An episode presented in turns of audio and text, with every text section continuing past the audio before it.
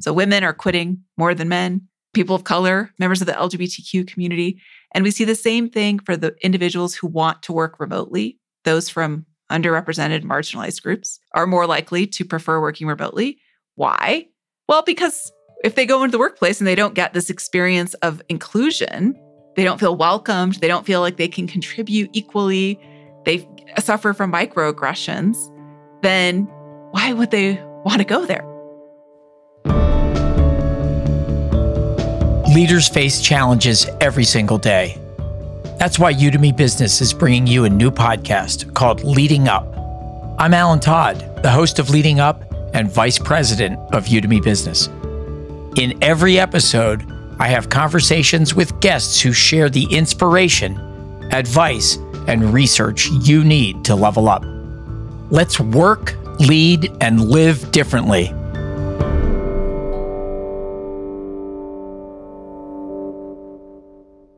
When I talk with leaders across every industry, I hear a few things on their mind. They're looking to drive innovation, they're looking to retain employees, and they're looking to create a healthy workplace culture where everyone feels valued. In this episode, we'll be talking about how you can become a more inclusive leader, aiming higher and performing better. Stefanie Johnson is here to offer research and real life examples of inclusive leadership. She's a leadership professor at Rice University, where she runs the Doerr Institute for New Leaders. Stefanie, welcome to the podcast. Thanks, Alan, for having me. Yeah, great to have you here today. I'm so excited. You've been talking about this forever, but we've talked uh, many times in the past. So, you know, as I think about it, on, on the topic of inclusive leadership, you have a Wall Street Journal bestseller. You've raised millions of dollars for research in academic research. You've spoken at the White House and the World Economic Forum, the Conference Board. Can you give us a little bit of background? Like, how did you come to study inclusive leadership and what drives you to keep focused leadership position in this area? Well, first of all, thank you for the very kind introduction. I I appreciate that. I feel like a warm, fuzzy feeling right now. Nice. So that the question of, of why study inclusion, I think you know, first I really studied leadership and diversity. And if you want to take that back even further, I really tried just to study leadership as I'm a Mexican American female business professor.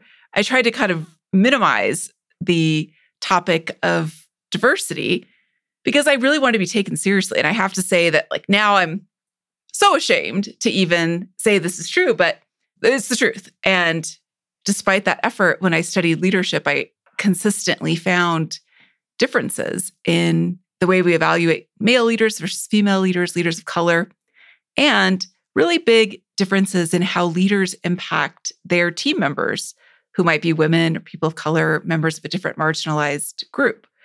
And so, even though, you know, maybe I didn't want to study this topic, I really couldn't help it because that's what the data show. I really started to find practices that effectively moved the needle on diversity when it came to things like recruitment, hiring, selection.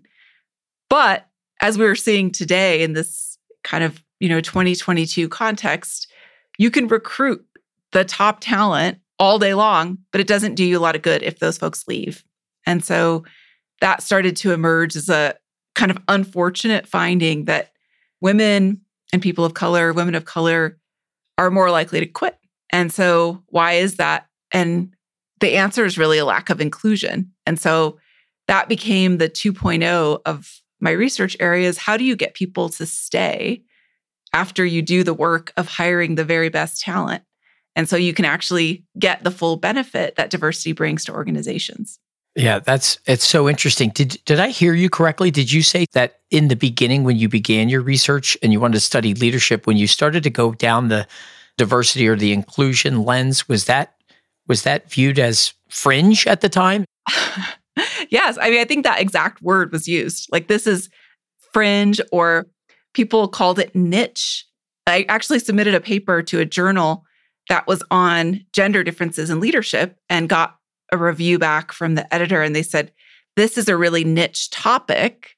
Women, you might consider submitting to a gender journal. And they listed a few journals focused on gender. And I'm like, women are 51% of the population in the United States. How is studying women a niche topic. And now I think it's actually, you know, one of the most pressing topics, I think, in corporate America. It seems almost unfathomable to me today. I was like, wait a minute, did you really say that? Like this was a niche. Yeah. And now we're on to a topic that you pretty much can't find any facet of leadership business where there's not something that brings a lens through inclusion, diversity, equity, well-being, belonging, all these things that you've been writing about forever. So, but I want to focus in on on the topic of innovation. So you've written that diversity and inclusion and some of these practices when done well drive innovation. So talk about what your research uncovered? Yeah, absolutely. I mean, this is one of the more consistent findings about diversity that when you have diverse teams, you'll see higher financial performance of organizations. And this is particularly true in companies that focus on innovation. So this has been shown by McKinsey, Bain and Company, lots of large consulting firms reveal this finding that when you have a more diverse organization, they produce more revenue and a greater percentage of that revenue comes from innovation. This was also shown in banks in an academic article that banks that had more diversity practices had greater revenue. And this was particularly true among banks that focused on innovation. And I think for a long time, the focus was just diversity, which you can imagine why diversity would drive innovation. You have different perspectives, you're able to capture new market share, you understand a different segment of the population, you have difference of opinion where you have people discussing and arguing different points. But in more nuanced studies, you only really see this benefit of diversity when you also have inclusion. So if you have an environment where people don't feel psychologically safe to speak up, or I think maybe you don't want to hear from me as the underrepresented person in the room, you don't get the benefit of diverse perspectives basically when they're silenced. So you need both the diversity so that you have difference of viewpoints at the table, but then you really need the inclusion to encourage individuals to speak up and weigh in and so they can share those different perspectives that they have. Yeah, so so how about uh, any tips for being a more inclusive leader to increase those differences of all the points of view to drive innovation? Yeah, absolutely. So I'll say, you know, if this isn't the norm in your office, I think it takes a lot of effort up front to tell people, hey, all of a sudden, I want you to start sharing your viewpoints, right? If you haven't done that in the past. But the bright side is after you do this for a while, it just becomes more natural. But let's just assume this isn't the norm. What can you do? I really suggest that people start by restructuring the way meetings happen. And so you like total overhaul. You can explain why you're doing this. You want different views on the table, so much so that I suggest you send out the topics and questions you're going to discuss to people on the team in advance. You can even have them send their responses and thoughts to you, and then curate those thoughts and begin maybe with the areas where everyone agreed. We have a lot of agreement on this point. And start out with okay, there's everyone agrees before we move forward, give me the dissenting view. Why would someone not agree? I know you all agree, but tell me why you don't. And so you're rewarding or encouraging an environment where difference is actually valued. If people aren't speaking up, you know, maybe you need to go around the room and have each person respond. Actually, having people know the questions in advance creates an environment where like introverts are more likely to respond. They've had a minute to think about their answers when you move on to the topics that you actually did disagree on, you've kind of warmed up this disagreement muscle. And so it becomes, you know, like, okay, well, even if I do agree, I know that I'm encouraged to give a differing viewpoint. One of the folks that I interviewed for Inclusify was the CEO of Catholic Health Charities. And he talked about the fact that it's hard to get a bunch of like really lovely, kind people to disagree with each other. And so they're really likely to suffer from conformity. So he would appoint a devil's advocate in every meeting and then never, ever, ever humiliate, punish, berate someone for giving an idea that you don't agree with. So if you tell me, I really want to hear what you have to say, Stefanie, and then I start talking and you say, no, I actually don't want to hear that, then I'm never speaking again. Right. Right. So it's really important that you set that psychological safety early on. And I'm wondering, what are you seeing now with, you know, coming out of pandemic and this hybrid work world where I've heard a lot of people describing problems and challenges, right? That as a result of hybrid, there are some things that you have to do differently with how you run a meeting. And actually, I think everything you just said makes perfect sense in hybrid. But just curious what you're what you're hearing, what you're seeing, and what you're advising people to do with regards to kind of hybrid meetings and making them more inclusive, if anything different than what you already said. Yeah, there's just a couple of added points. The hybrid environment allows you to have another channel of communication because you have the chat. And so if you do really want to pull someone in, I can actually put in the chat direct message or to everyone. Alan, I'd like to hear from you. Or if you're having trouble jumping in in a meeting, you could put your idea in the chat. You're still getting those viewpoints. So utilize the chat is a huge piece of advice. And then the other big thing, if you're going to use a remote meeting where some people are in person and some people are remote.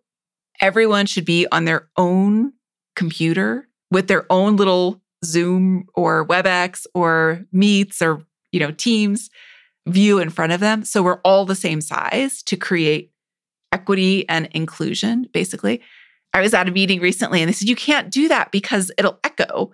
Well, just like only one person in the meeting room turns on their audio. Otherwise, the two people who were remote or the four people who are remote are not fully included in the meeting. And so what we tend to see is they start doing other things. They're not really participating, they're checking their email. You're not getting the full benefit of having them there.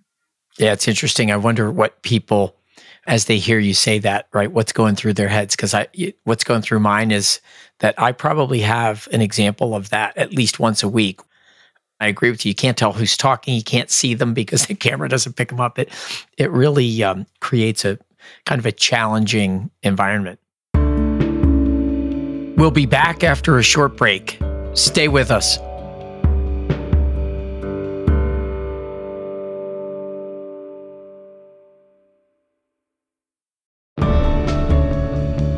Buzz around Gen AI isn't going anywhere. Leaders and managers are key to identifying how their companies can use the technology and creating a plan to grow their employees' skills. Learn how Udemy can help at business.udemy.com forward slash GenAI now.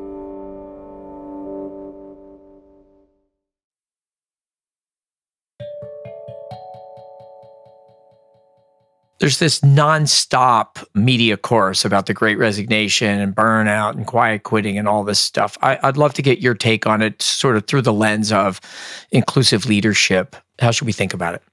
Yeah. So I'll say, you know, you and I have known each other for a while. So when the pandemic was getting started, I felt like this is really going to change the world of work. No one's going to go back to work and go back to the way it used to be because we've all been changed. And I think so many of us realized that the workplace just didn't work for us. We were going along because we didn't think there was an alternative. But once the alternate universe was revealed, I think it's not going back. Like, we are going to have to adjust. And I think what we're going to adjust to is actually a more effective, efficient workplace. Yes, it hurts for people who are used to the way it used to be, but it's happening. Okay. And I think what we're seeing with quiet quitting and the great resignation is a lot of people who want to find a workplace that they feel like it really works for them. And we particularly see this for members of marginalized or underrepresented groups. So women are quitting more than men, people of color, members of the LGBTQ community. And we see the same thing for the individuals who want to work remotely. Those from underrepresented, marginalized groups are more likely to prefer working remotely why? Well, because if they go into the workplace and they don't get this experience of inclusion, they don't feel welcomed, they don't feel like they can contribute equally, they suffer from microaggressions, then why would they want to go there, right? So this means a couple things. One, I think it's really important to have flexible work schedules. If that's within your power or not, I think it's important. But it also speaks to the fact that leaders who are effective at creating an environment where everyone feels welcomed, and like they belong, like they are valued, are going to want to show up. They're not going to quiet quit. They're not going to quit. They're not going to want to work remotely. They're going to want to be there with people who see them it's only when they feel like they're not seen that they want to go somewhere else. Yeah, so so that's really interesting.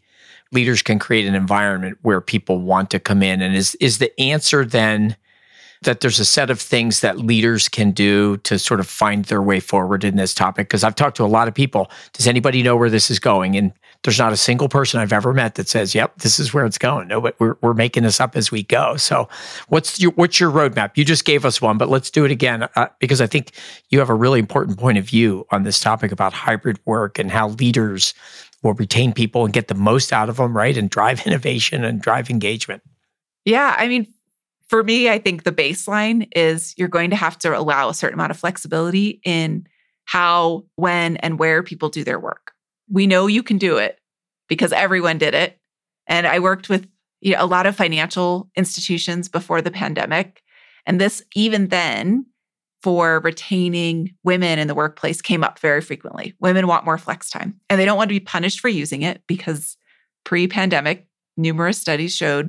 even when you offer flex time, it women suffer uh, in terms of promotability, whereas men taking the same amount of flex time don't. And I think it's, you know, to some extent reflects how you view the people on your team.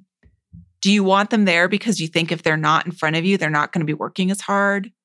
If that's the reason, you can imagine why people don't want to work for you, right? Like, I don't want to work for someone who doesn't trust me. That's probably not the reason. And so you can communicate the reasons you want people in the office, but I still think you're going to need a certain amount of flexibility. How much it is is, you know, up to you. We can be flexible with that.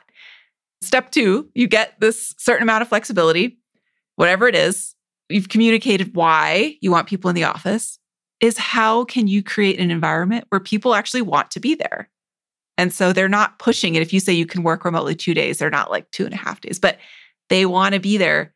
And I would start paying attention to who you're talking to, who you're acknowledging for a job well done, who you're giving the best assignments to, who you're having small talk with, who you're tapping on the shoulder for opportunities. If I were getting tapped on the shoulder for opportunities and people walking by my desk telling me what a great job I did and I want your input on X, Y, and Z, that's going to make me want to show up at work. So I think, especially those people who want their team back in the office, really need to do some introspection Yep, I love it. Great set of questions. And it'll be interesting to watch how this plays out. But I suspect those that choose to go back to business as usual, the old way, will not be on the winning side of, of this equation. I agree. Ugh. So now let's talk about connecting inclusive leadership to the core values, culture, strategy. So people want to develop a DEI strategy. How do you connect it to these other things and and the, and you're at a big company and so you got a machine right? There's a strategy there's a culture there are values on the walls. Like what are people doing to make this rise to the occasion and plug in weave into the fabric of the enterprise? How's that how do you do that? Yeah it's a great question and i you know it's a particularly good question because this seems to be a big differentiator in successful DEI and less successful is tying it to the strategy, being thoughtful, being holistic, not just here's a program, here's a training. I'm just going to like, you know, throw some stuff at the wall and see what sticks. Change is hard. And so people look to understand why is this happening? And so the more that you can explain your DEI strategy and work in relation to the larger corporate values and strategy, the better able people are on your team and your organization to understand it. They can make sense. Why? So we have a growth strategy. Okay. This is my, we have a growth strategy. How are we ever going to meet that strategic goal if we're not able to attract and retain top talent?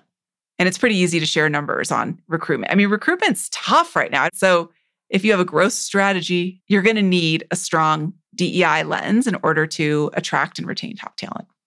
If you have an innovation strategy, explain DEI in terms of innovation. If your cultural values are respect, you can explain why this is so important to your cultural values. But I think of everything as a PowerPoint slide, right? But the more you can show how all of these things are connected, and this isn't a one off, this isn't like, oh, this week we all really care about DEI. And, you know, it's a fad. But in fact, this is part of our broader success strategy as a business. And I'm not trying to change your values. So I'm wondering, I read something that said millennials and Gen Z cohort, they prefer an organization that has a DEI strategy. What do you make of it? Yeah, no, absolutely. I love this generation. Gen Z is the first generation to be raised in a majority minority. They've grown up in a more diverse America, if this is US centric, than a lot of us.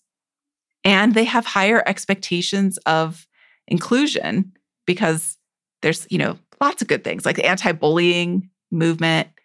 I feel like when I was a kid, if you were different, people harassed and bullied you. And so then they go into corporate America and it's not to say it's like middle school, but like there's still some cults, like pretty toxic cultures, and they're not accepting of that. And it's super interesting. I'll have students ask, you know, they're in job interviews and they're like, so what are, what's your diversity strategy? And they tell me their recruiters, like, you're like a, a white guy. Like, why are you asking me this question? And they're like, I want to work in a workplace where I can be successful, but I want to work in a place that everyone can be successful. So they care about it. It's just a different mindset. And they're also the same people that are not going to go back to the office 100% in person uh, because they just have different expectations. Yeah. Yeah. Love it. All right. So let's ask, as we're kind of wrapping up, a couple different thoughts, but I guess the most important is advice. Like if we could, ref- if you could reflect back, what advice do you have for early career leaders and, you know, the future rising stars of tomorrow about how to lead and how to lead inclusively? Yeah, absolutely. Well, I would start for all of us, especially young or earlier career leaders, working on your network.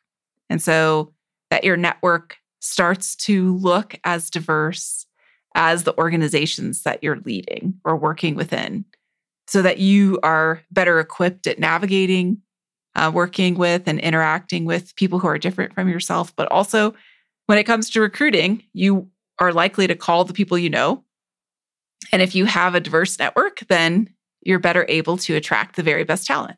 So I think that's hugely important. One of the best ways to break down bias, and we haven't talked really about bias today, but we all have biases. One of the best ways to reduce bias and the impact of bias on your behavior is contact. So, the extent to which you can live with, mentor, have mentees from different demographic groups or who hold different identities than your own, the more equipped you'll be to lead effectively across difference. Um, there was a great study, and it was also at Sun Microsystems, now Oracle. They did this implementation of a senior male leader was paired with more junior female leaders in a mentoring relationship. And the the mentees, of course, were, you know, six times more likely than average to get promoted. They got more raises, et cetera. But so too did the mentors. And so you have to believe that you're getting a benefit from mentoring someone who's different from yourself. And for yourself, when you think of your mentors, make sure they are equally diverse. Look for a board of directors of mentors, like people who are going to weigh in on your career, and make sure that those folks are also diverse. I think this is, I mean, for me, that's huge. It's just like consider your network, look around you, and then come up with a plan of how, so that's part one. Part two is come up with a plan of how you're going to contribute to DEI. More and more companies are asking this during job interviews. How will you contribute to diversity, equity, inclusion in our organization? And if you have nothing to say, it's a terrible interview. You're not going to get the job. But more importantly, you have to ask yourself, why am I doing nothing for diversity, equity, and inclusion? And if you really aren't, then you know, find something that resonates with you, a a passion you can lean into, or you can hang out at some different employee resource groups. Just find a way to start having an impact. As we wrap up, I want to ask you the question that we're asking all of our guests just to close on this. What are you curious about now? What are you learning now? What are you interested in? Some of these additional facets of diversity, like mental health in the workplace, this is something that is so important that I I haven't paid attention to or I haven't studied it systematically. But I look at the levels of mental health concerns following the pandemic. I mean, it's it's been true in college and university life if you just look at our students for a long, long time. And I think students were very affected by the pandemic in terms of their mental health. But I think a lot of, or I know, right? You can look at the data, like things like suicides and drug abuse. And I wonder for things like the great resignation, I think we frame it up as this idea that people are like, ah, screw it, I'm going to quit. But, you know, there's a much darker side to that. And there's a lot of people who are leaving the workforce because they really can't take and shouldn't have to take whatever abuse they're experiencing or the you know the mental distress that they're experiencing and so what's the role of leadership in this like i can't think of a more important thing for leaders to be focusing on right now than the mental health and well-being of their teams yep all right stefanie thank you so much for being on our podcast leading up we'll be looking forward to talking to you again and we'll see how we're doing on looking into some of the topics, the well being in the future, and some of these more deep topics. But Stefanie Johnson, thanks so much for joining us on the Leading Up podcast. Thank you, Alan. Have a great day. Thank you so much for listening to Leading Up, a podcast from Udemy. If you've learned something new, tell a friend about this show. Follow the podcast on your favorite podcasting app, such as Apple, Spotify, or Stitcher. That way, you never miss an episode. To learn more about leading up or how Udemy can help you close skill gaps and move business forward, visit business.udemy.com. The Leading Up podcast is produced by Udemy in partnership with Pod People. Special thanks to our production team Alex McManus, Amy Machado, Brian Rivers, Danielle Roth, and Carter Wogan. Our original theme is by Soundboard.